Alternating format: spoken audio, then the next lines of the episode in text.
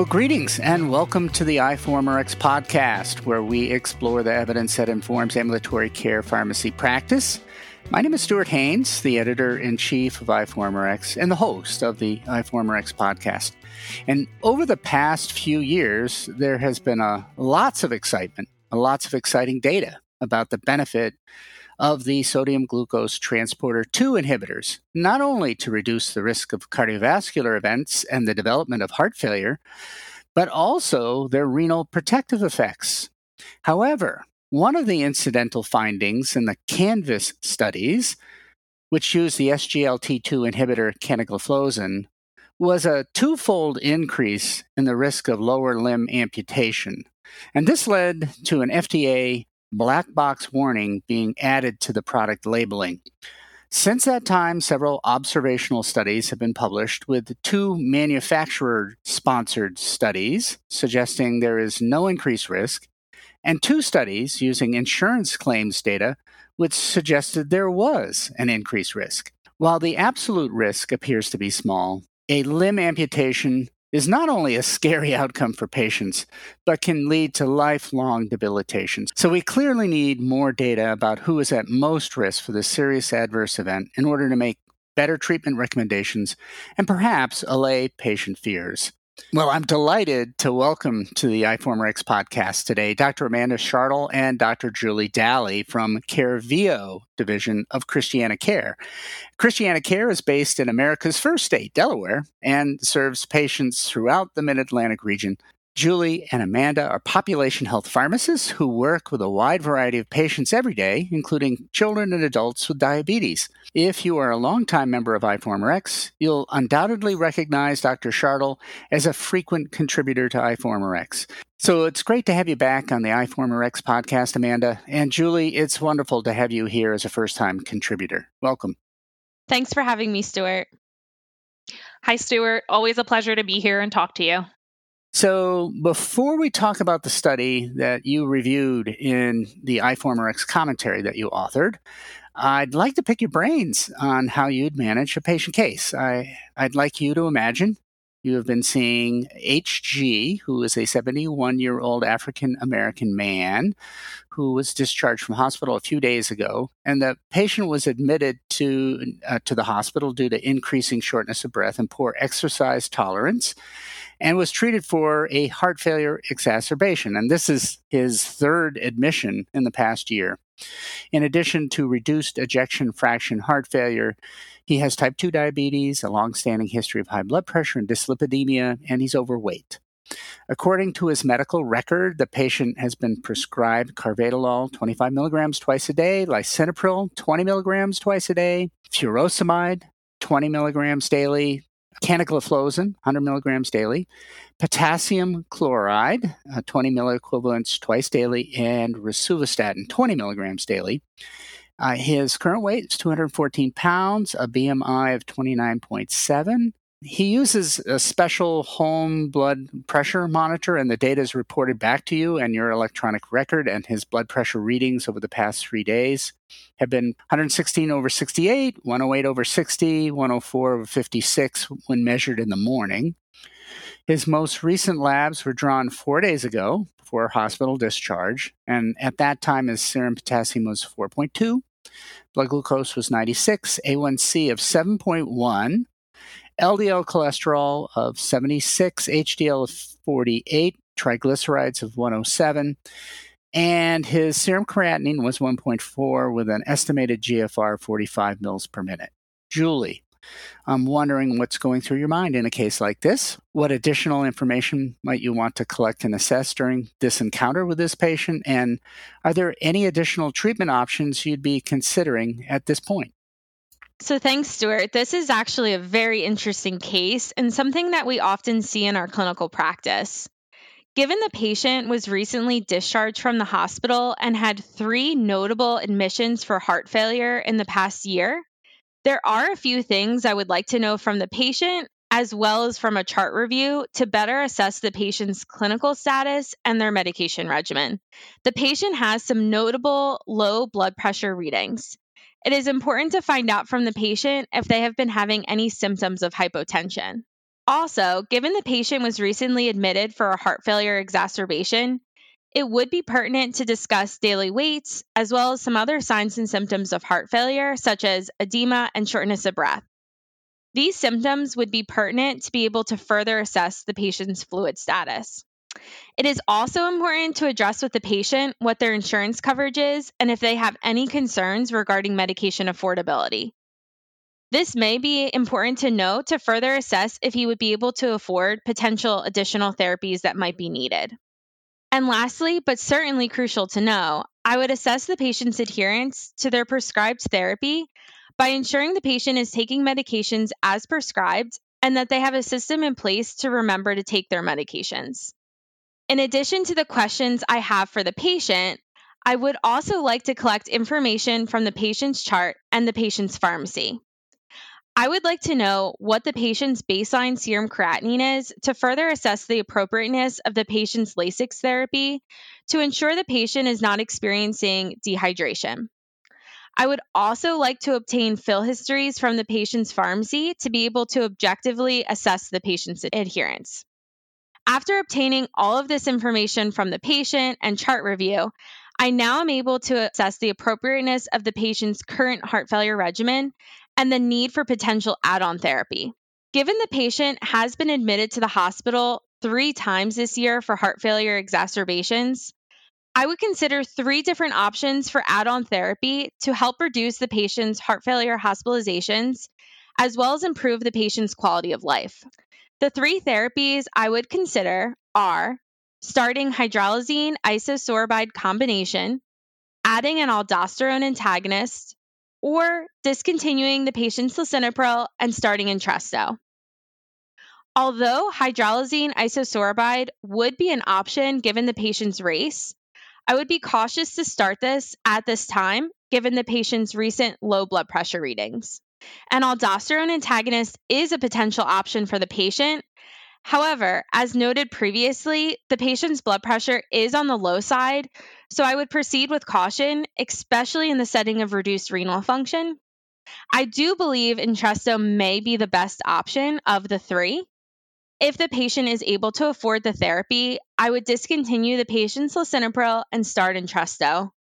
I would cautiously monitor the patient's blood pressure, not only when starting therapy, but also as titrating up, since his blood pressure is currently on the low side of normal.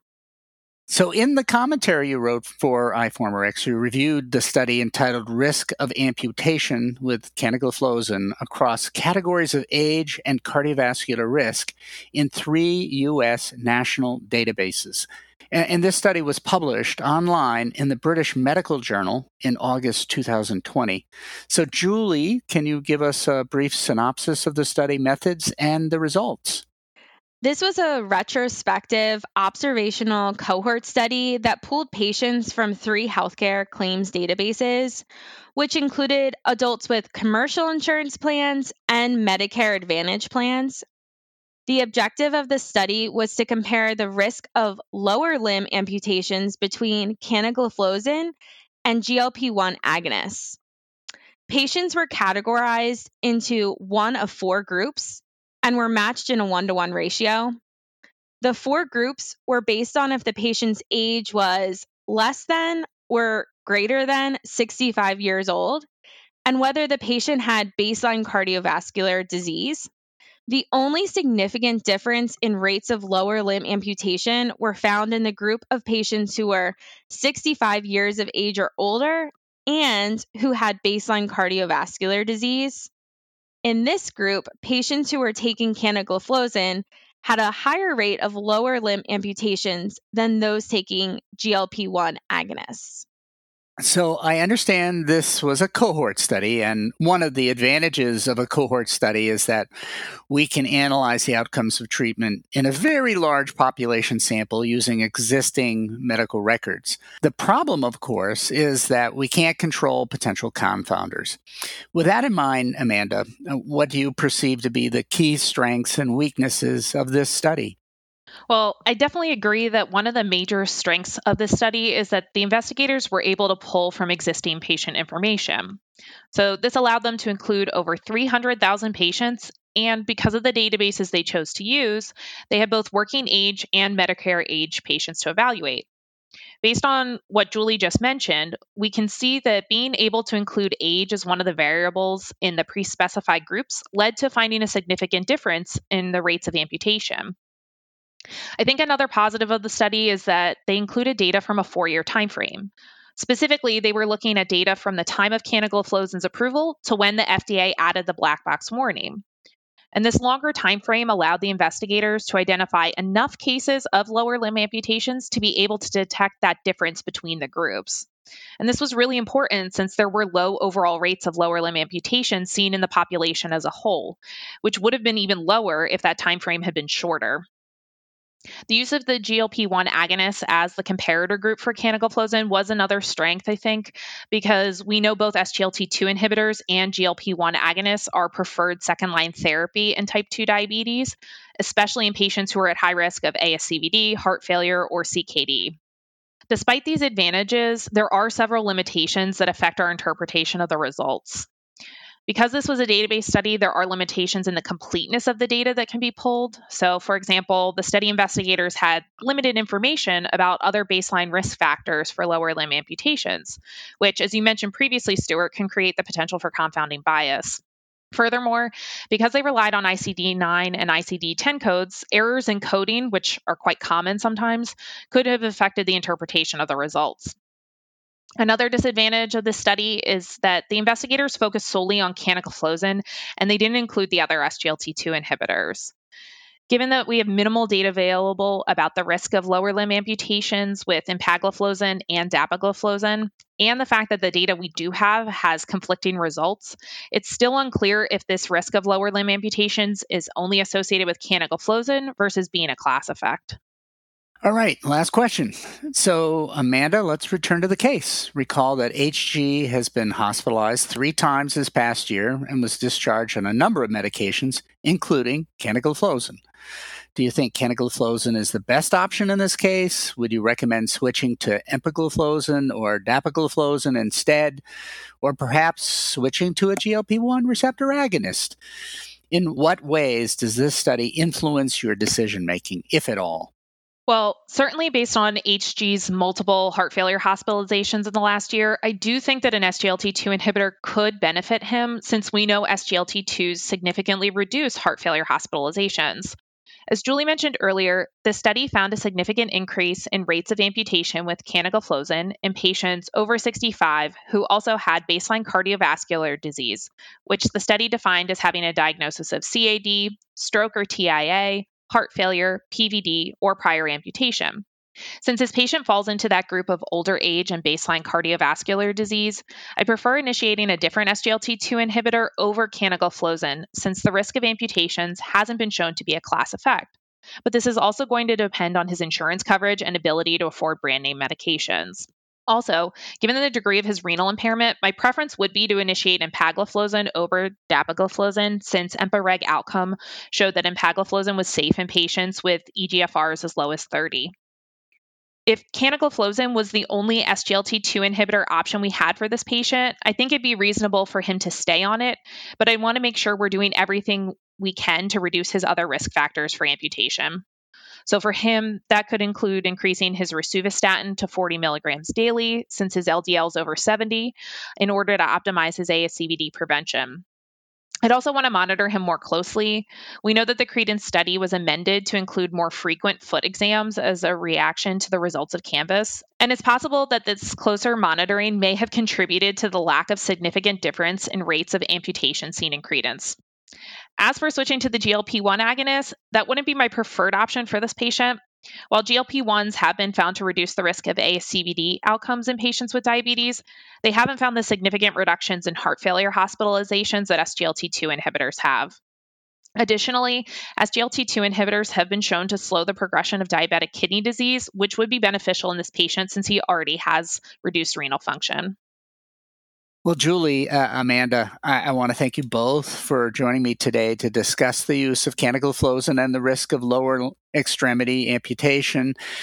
I think the risk is small but real, particularly in those patients who are over the age of 65 and who have baseline cardiovascular disease.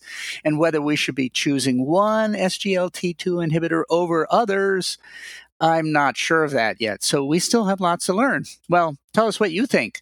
Should we shy away from canagliflozin based on this data, or does it provide reassurance that generally it's safe and that the benefits outweigh the risks in most patients? Only iForumRx members can leave comments and use the interactive features on the site. You can become a member of iForumRx. It's free, so please sign up today. And if you are a board certified ambulatory care pharmacist or are planning to become a board certified ambulatory care pharmacist, I hope you'll check out the board prep and recertification program offered by the American Pharmacists Association. We've partnered with APHA to offer iForumRx content for board recertification credit. If you'd like to learn more, click on the link posted below the commentary on the iForumRx website. Lastly, I want to extend a special thank you to ACCP's Ambulatory Care PRN for supporting our work. Some years ago, the Ambulatory Care PRN awarded iForumRx an Innovations Grant, which provided funding at a critical moment in our development. That grant defrayed some of the costs associated with website enhancements and helped us initiate this podcast. Over the years, many of the PRN leaders have been members of the iForumRx editorial board, and many, many PRN members have been authors and reviewers. Moreover, we really appreciate the PRN leadership allowing us to post messages about iForumRx commentaries on the PRN listserv. Well, until next time, this is Stuart Haines, editor in chief of iForumRx, signing off.